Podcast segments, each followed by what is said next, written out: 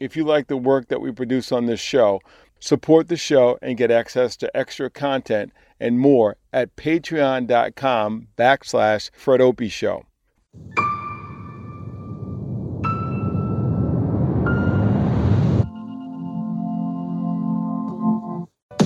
Live from our studio in Babson Park, Massachusetts, it's the Fred Opie Show, where we unpack history to positively impact the future. I am Fred Opie, your host. Thanks for joining us live or listening to the podcast. Vinny Sombrotto. Vinny is a classic tweener. I'm also a tweener, so I consider myself an expert on the topic. What's a tweener? I define tweener as someone who excels despite some obvious deficiencies. That could be height if you're a basketball player. Here at Babson College, we had a basketball player on our first national championship team, a guy named Joey Flannery. As a high school senior, Joey was not highly recruited, and Joey went on to grow, but exponentially during his time as a PG postgraduate student at a prep school, and then he came to Babson and man, did he light it up. He was a conference MVP his freshman year. He went on to be a two-time Division three Player of the Year.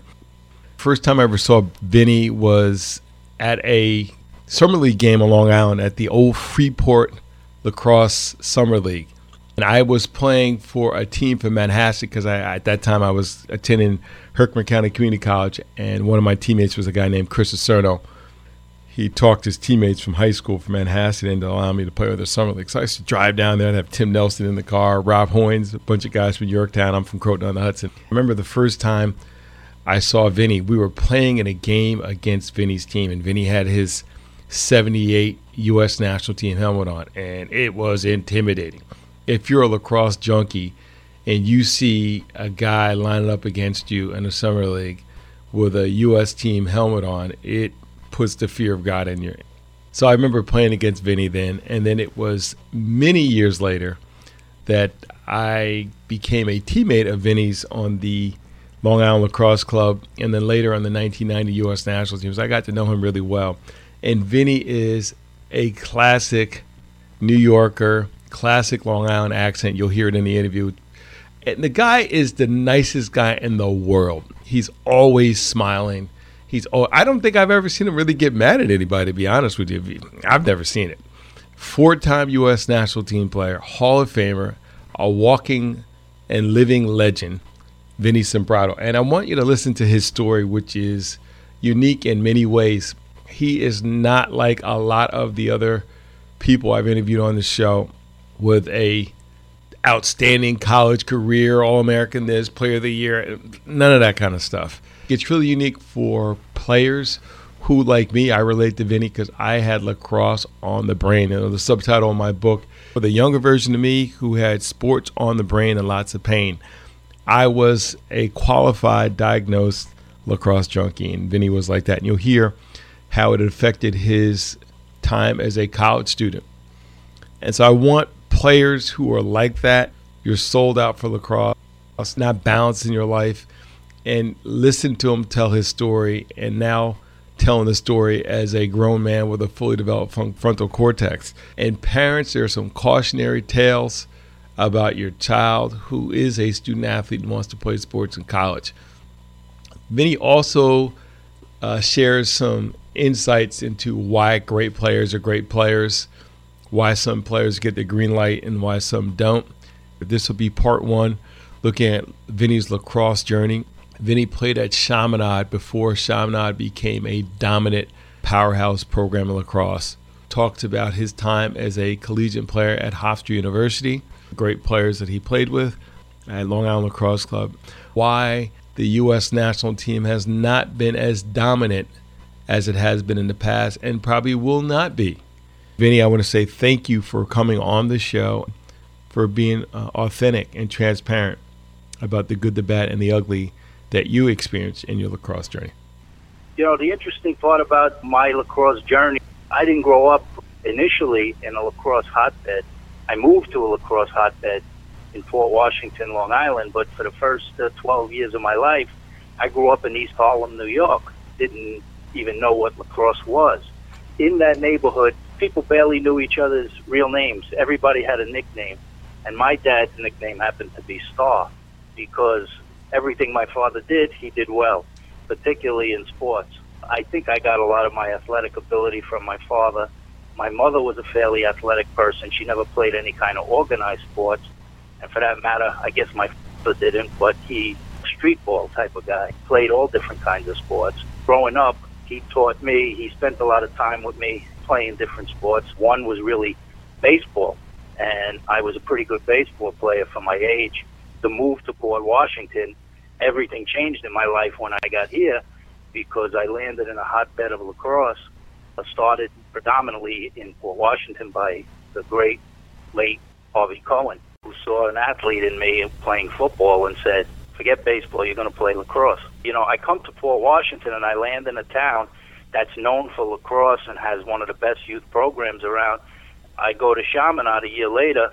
Chaminade never had a lacrosse team. I end up on the varsity, what would be considered varsity, because we only had one team. It was a club team, so to speak. There wasn't even a league formed yet. So I have the distinction of being on the first team Chaminade ever had. And here I am. I'm all of maybe five, six, and 98 pounds as a freshman in high school, and I'm playing against seniors. Wow. That's how it started for me. Made it difficult to compete. You're talking about this is like 1973. This is still the wood stick era. You know, people are just starting to move over to plastic. And in the wood stick era, um, it took a, a, a lot to, to create a skill level. Just to break in a stick sometimes took two, three years. You know, to get a skill level, the equipment in terms of the gloves and everything else, the helmets, uh, you know, we've come light years from that time. So, you know, kids today have a much better ability to build a skill level quickly and can start later in this sport. But back then, it was a little more difficult. My size, I didn't look at it as a detriment. I looked at it in the long term as a positive because being so small, I always had quickness and speed but I had to learn to be really fundamentally sound at everything I did, starting with even ground balls, using my body well, positioning, beating a guy to the ball. So I had the fundamentals down as I grew, and that served me really well going forward. Was there a middle school team that you played in before you went on to Chaminade, I wondered? Well, I did play in the summer prior to going to Chaminade. You know, we had summer league teams that were age specific, so I, I was kind of playing with kids in my grade which was okay, which was better for me. But you know, I just had to had to suck it up and play, and had no choice to but to play with the older guys if I was going to play. It didn't intimidate me. I, I you know I played football in high school. I wrestled. I played basketball. I was I could play pretty much any sport. I, I really was attracted to lacrosse because I had fun playing lacrosse as opposed to I love football, but I hated football practice. You know, the hitting sometimes was a little too intense.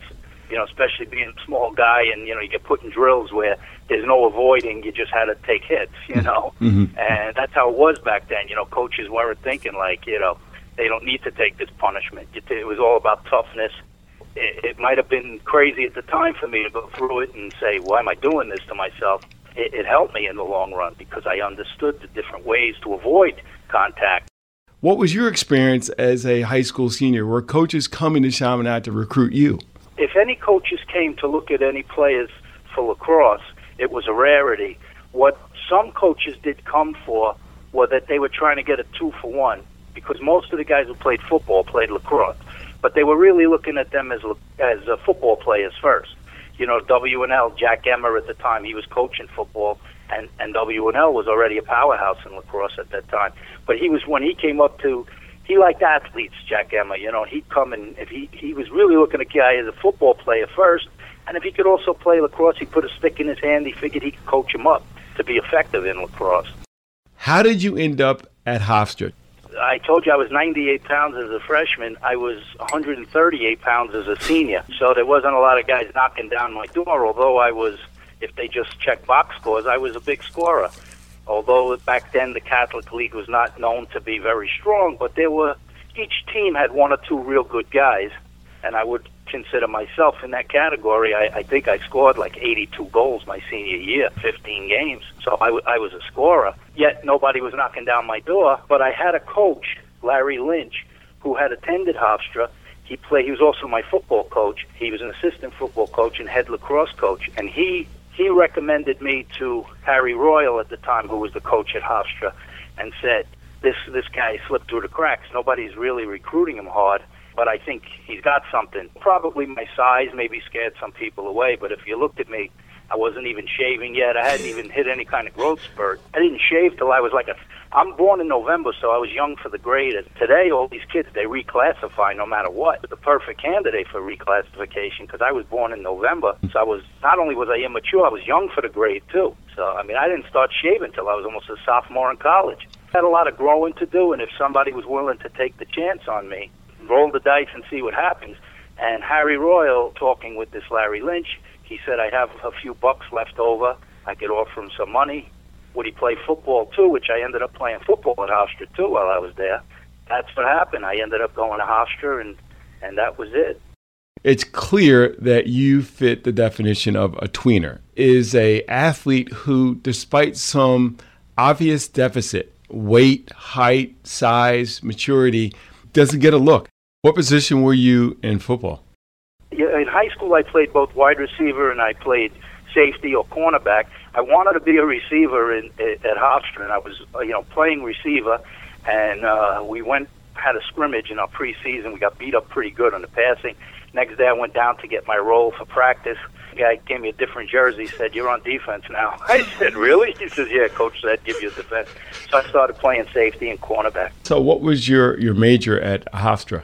That's a that's a good question uh, and a mystery, I guess. One of the things that you know I, I uh, messed up in my life was my opportunity at Hofstra in terms of schoolwork. You know, I was a business major, but I did not take advantage of the opportunity at Hofstra. I liked having money in my pocket, so I used to work a lot during the days and then go to practices, and I would miss a lot of classes.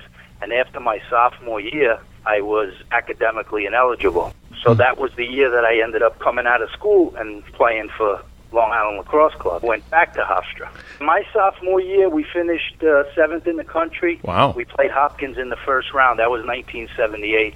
They beat us up pretty good. But I was emerging as a player at that point. You know, the first half of the season, I didn't do much scoring. I was given more opportunity in the second half of the season, and we we went on a pretty good tear. I think we won seven in a row. Went down and beat W and L at a neutral site, Mount Washington Field, and all the guys from Hopkins were there watching. They had no game that weekend, and I think they were watching because they were looking at Washington and Lee, thinking they were going to play them.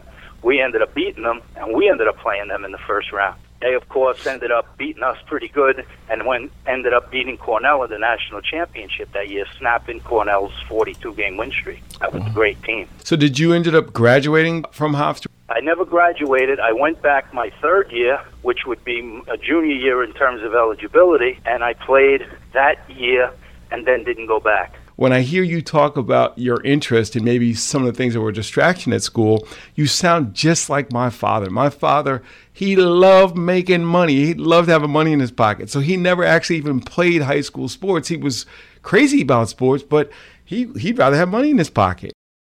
If you have a kid who goes off to college, but yet, like Vinny or like my dad, has got that entrepreneurial spirit. Here's here's my suggestion to folks out there: consider do one or two things. Give the kid a gap year where they can go out, they can work, take an internship, they can see what real life is all about. It'd probably be a great motivation for when they decide they're ready for school if school was right. I've seen other families do this, and I think this is really good, particularly kids who have an entrepreneurial spirit.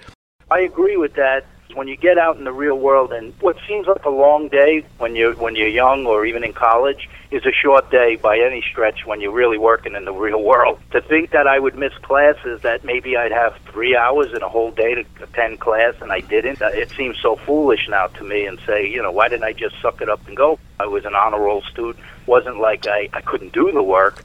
I just didn't have an interest in it, but I should have looked at it more that you're here just get it done. To be honest, a lot of times I'd go to the school, I'd blow off a class because I went to the field house and I was practicing. I put more of my energy into playing because that's what I really like doing. Tell kids all the time what happened with me. Don't do what I did and not putting the time towards the class. My parents did have to pay some of my course for college that wasn't right to make them spend their money when I wasn't taking advantage of it. But you're given these opportunities that some other kids would die for. You don't take advantage of it. It's not cool. You know, you got you got to get through school. I would surely have gone another way. The show will be right back. For related content on negotiating the world of school and sports, visit our website at fredopie.com. Check out our podcast archive and review the show on SoundCloud, Stitcher, and iTunes the Super 7 Principles to Grow, Win with People, and Be More Creative. In this clip, you're going to hear a live session of the Super 7 in which I talk about planning. I don't make any commitment unless I can write it down on my calendar. Somebody calls me on a cell phone and says, hey, can we get together on such and such? How often do we make commitments and we don't write it down? And then we miss it. It can happen so easily. So I ask you to think about a way of managing your time by making sure that you have a calendar. Then you can go in and you can give yourself a notification. You can say, you know, I need to prep for this class. Well, it's 75 minutes before class starts. Now I have a reminder. And people say to themselves, you know, you seem so organized. No, I'm not organized. I'm just smart enough to write it down. That's what's in that book. I'm excited for that bad boy to drop, and it's going to be happening very soon as an audio book a Kindle, and a hard copy. Welcome back to this edition of the Fred Opie Show. There are bosses and coaches who give some employees and some players what I call the green light. They could do whatever they want. You know, I think about Coach Dave Pietramala as a player at Hopkins. He could do whatever he wanted. There, there are players like that. Is there a green light ability, or is it something innate or behavioral when people get the green light on the job or on the field? Real smart coach understands who he can give the green light to and not to. You know, I think there's guys who you, you, you feel like you give the green light to because you have trust in them. I think that's built on trust. You know, that a guy is not going to do something that's, you know, so crazy that he's going to hurt the team. And I, and and you know, when you when you talk about greats, I think what all the greats have in common is that they are team first, hmm. ultimately. You know, it may not look like it sometimes. He might get the most shots, or maybe he could have made another pass, or whatever. But in terms of competitive spirit and the team situation, you know, the, the overall doing what's best for the team, a coach is going to trust that guy and give him the green light because he knows he's going to he's going to do what's for the team first. And I think that when a, a, a great player feels like he's been, you know, given that by the coach, he don't want to let the coach down either. makes him a stronger leader and gives you an ability to lead by example. And I think leading by example is what makes other guys on a team follow you best. Is that ability that you can be trusted, that you're a team player, that teams first, are those qualities that you would say they're genetic? You're you're born with them. You're gifted with them from God or people who develop that as they're coached and as they work with other great players? I've seen both.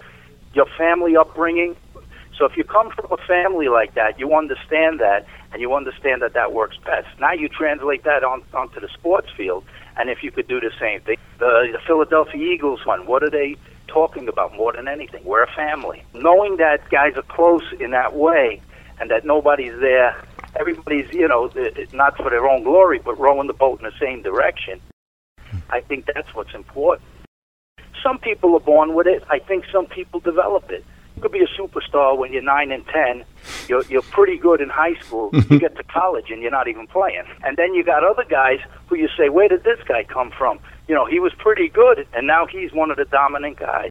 The level of time you're willing to put into something, you know, physically you you might mature more than physical maturity, I think it's mental maturity. Some of the greats, uh, many of the people that we're going to talk about were Hall of Famers, people you played with on U.S. national teams, and people you played against during what I would call the heyday of club lacrosse when there was no pro outdoor lacrosse. Th- this is what we did. I was just telling my son about this.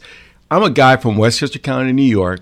It took an hour in good traffic to make it down to Hofstra to play for Long Island Hofstra Lacrosse Club with you. But I made the decision to go down there and do that because I wanted to be a U.S. national team player. So being on that field with the best player players were important, and playing against the best were important. In terms of green light, why were these people great players and why did their coaches give them the green light? Late great Manhasset native John Driscoll. John was just a phenom from when he picked up the stick through the youth leagues, through high schools, you know, the things he accomplished were legendary going to Virginia. John was just an all around player. He was as competitive as they come, and he wanted to win first. It didn't matter. Well, John would do anything to win. Didn't care much about scoring, but if the team needed scoring, he'd score. If the team needed him to get some ground balls, he'd get some ground balls. A lot of the guys I played in, in that era, we were, we were very similar that way. There's no pride of authorship. We were just so happy to win all the time. He wasn't physically a, a dominant guy. John, uh, I think at his best, couldn't have weighed more than about 165, 170. But he he had that first two steps that he was in. He was at full speed within his third step. Incredible that way. He didn't have a tremendous left hand or anything, but you, you couldn't stop his right hand. He found a way to get it done. And that's what I think a lot of the guys I was fortunate enough to play with, they found ways to win. More than anything, they had this ability to win, get over on the next guy. Somehow, some way, they figured it out. Hmm. You know, you have Kevin Lowe, who was on the first Princeton team to ever win a national championship, which he had a lot to do with. You know, he was a, a big piece of that puzzle. And you had Darren. He never got to that far, but he left Brown as their all-time leading scorer and one of the highest scorers in, in, in NCAA history. And then was on two national teams that won championships. And the unique one was in 2002 when a lot of the MLL guys couldn't play. He basically captained a, a younger squad to a championship that everybody was in fear that they might lose to Canada. So, hmm. you know, there's that leadership again and his, his ability to raise the level of everybody around him. We're going to take a commercial break now, and we'll be right back.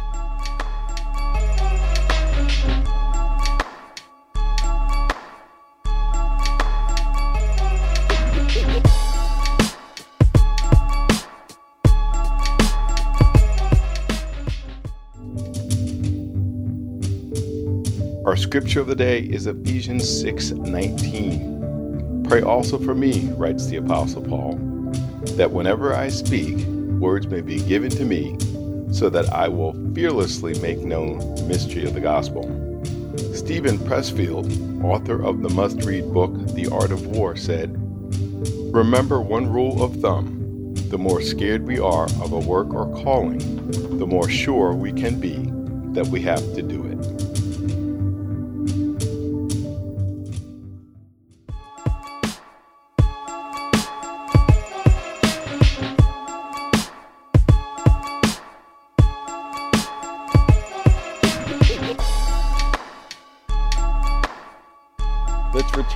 the show now to unpack more history to positively impact the future.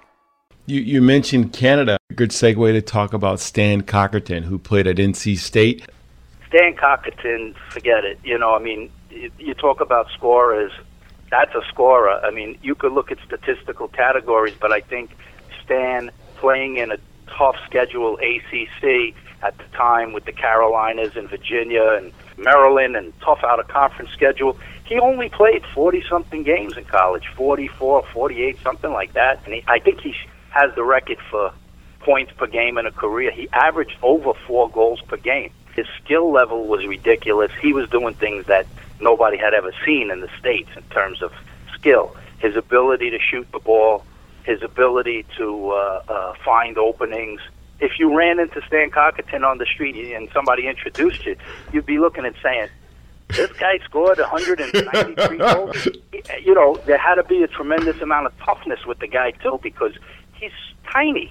He's one of my all-time favorites. It's funny because Stan scored the winning goal against uh, the USA team in '78. First time U.S. ever lost a game. You know, they beat the U.S. by a goal, and he was back in college after that season. He was a senior, and it just so happens they were coming to Hofstra on a six-game win streak we were going to play them at a, on a, at a night game, and the whole write-up before was more about them than us, and we were the, the home team in Newsday, and it was probably at the time, you know, we we maybe got a thousand, twelve hundred people to a game. That night, we maybe had thirty-five hundred to four thousand.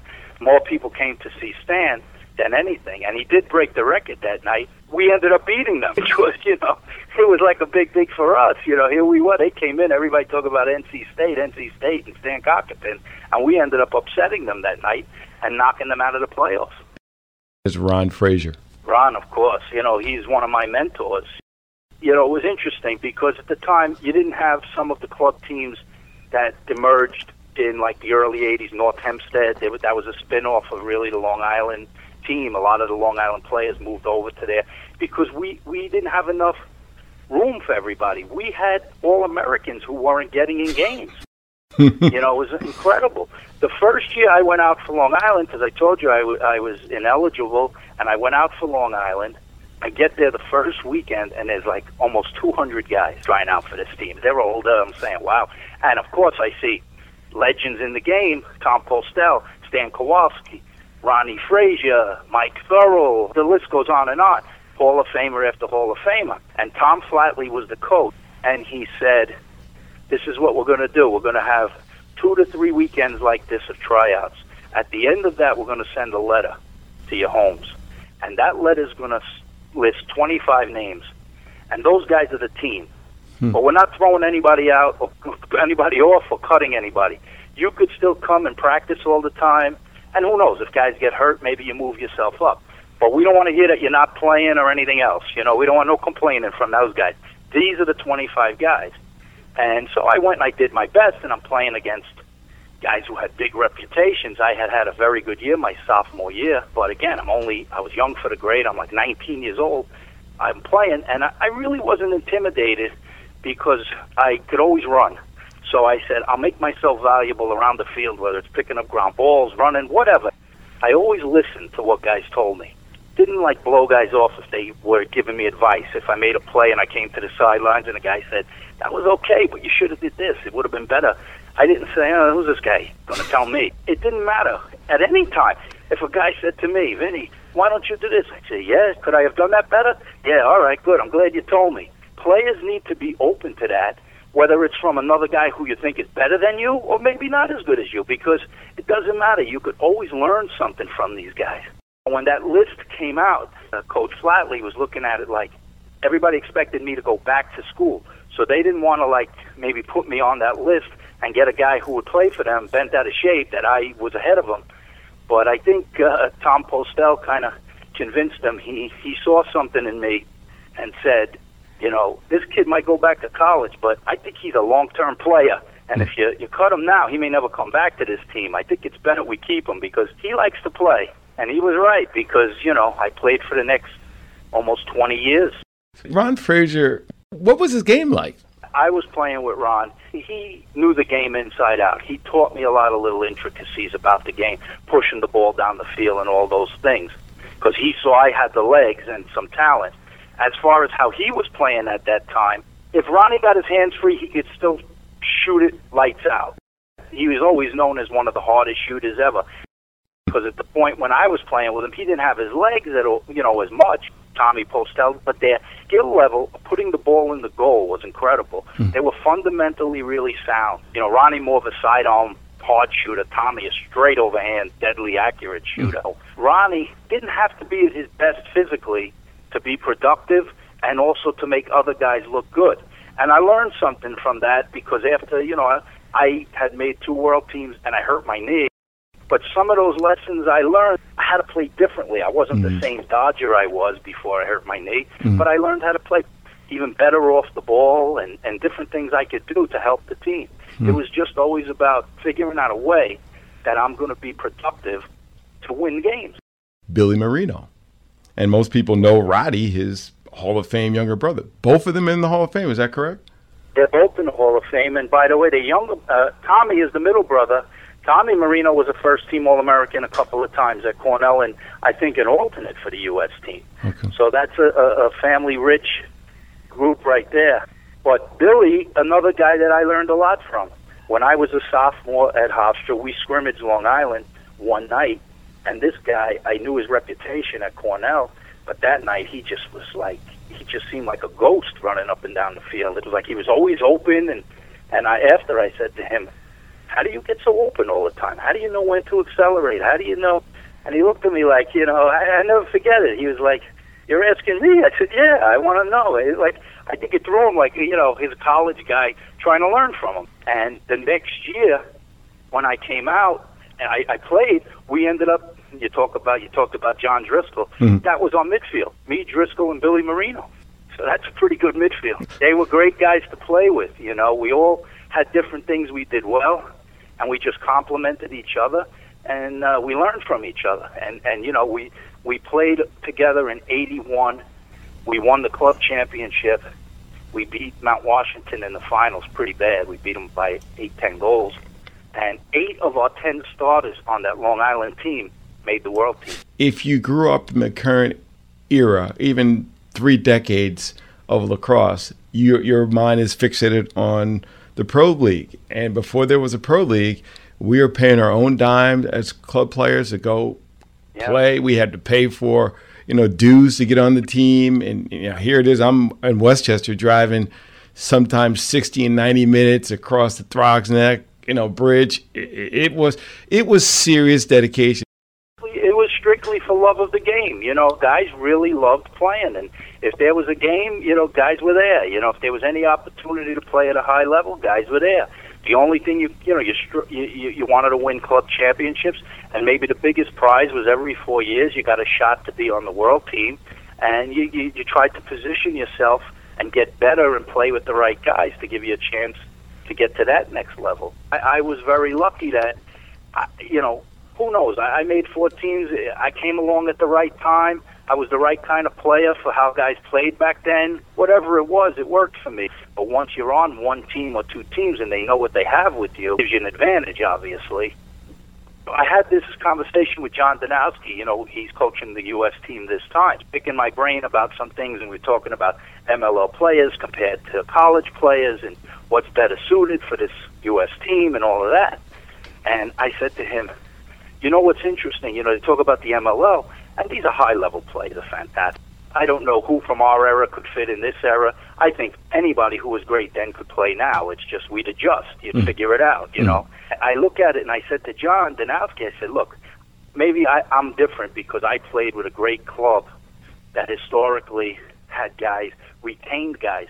I said, you talk about the MLL. You don't have the same lineup sometimes mm. five weeks in a row in the MLL. Mm. I played with Norm Engelke, Randy Natoli, Matt Crowley. These are guys were on Long Island for nine, ten years straight together. There wasn't like a lot I had to learn about their game or know what they were going to do. I knew instinctively and, and just from repetition, we knew each other so well. So, you know, I laugh because they say, "Do you think your team could beat the this team? When I was out in Denver in the 14 during the World Games, and the U.S. was lumping everybody up, other than the first game against Canada, they mm. won by a few goals. We had a USA like reunion, and there was guys from all the different eras. So somebody said, "Well, you've been around it. What do you think? Is this the best U.S. team ever?"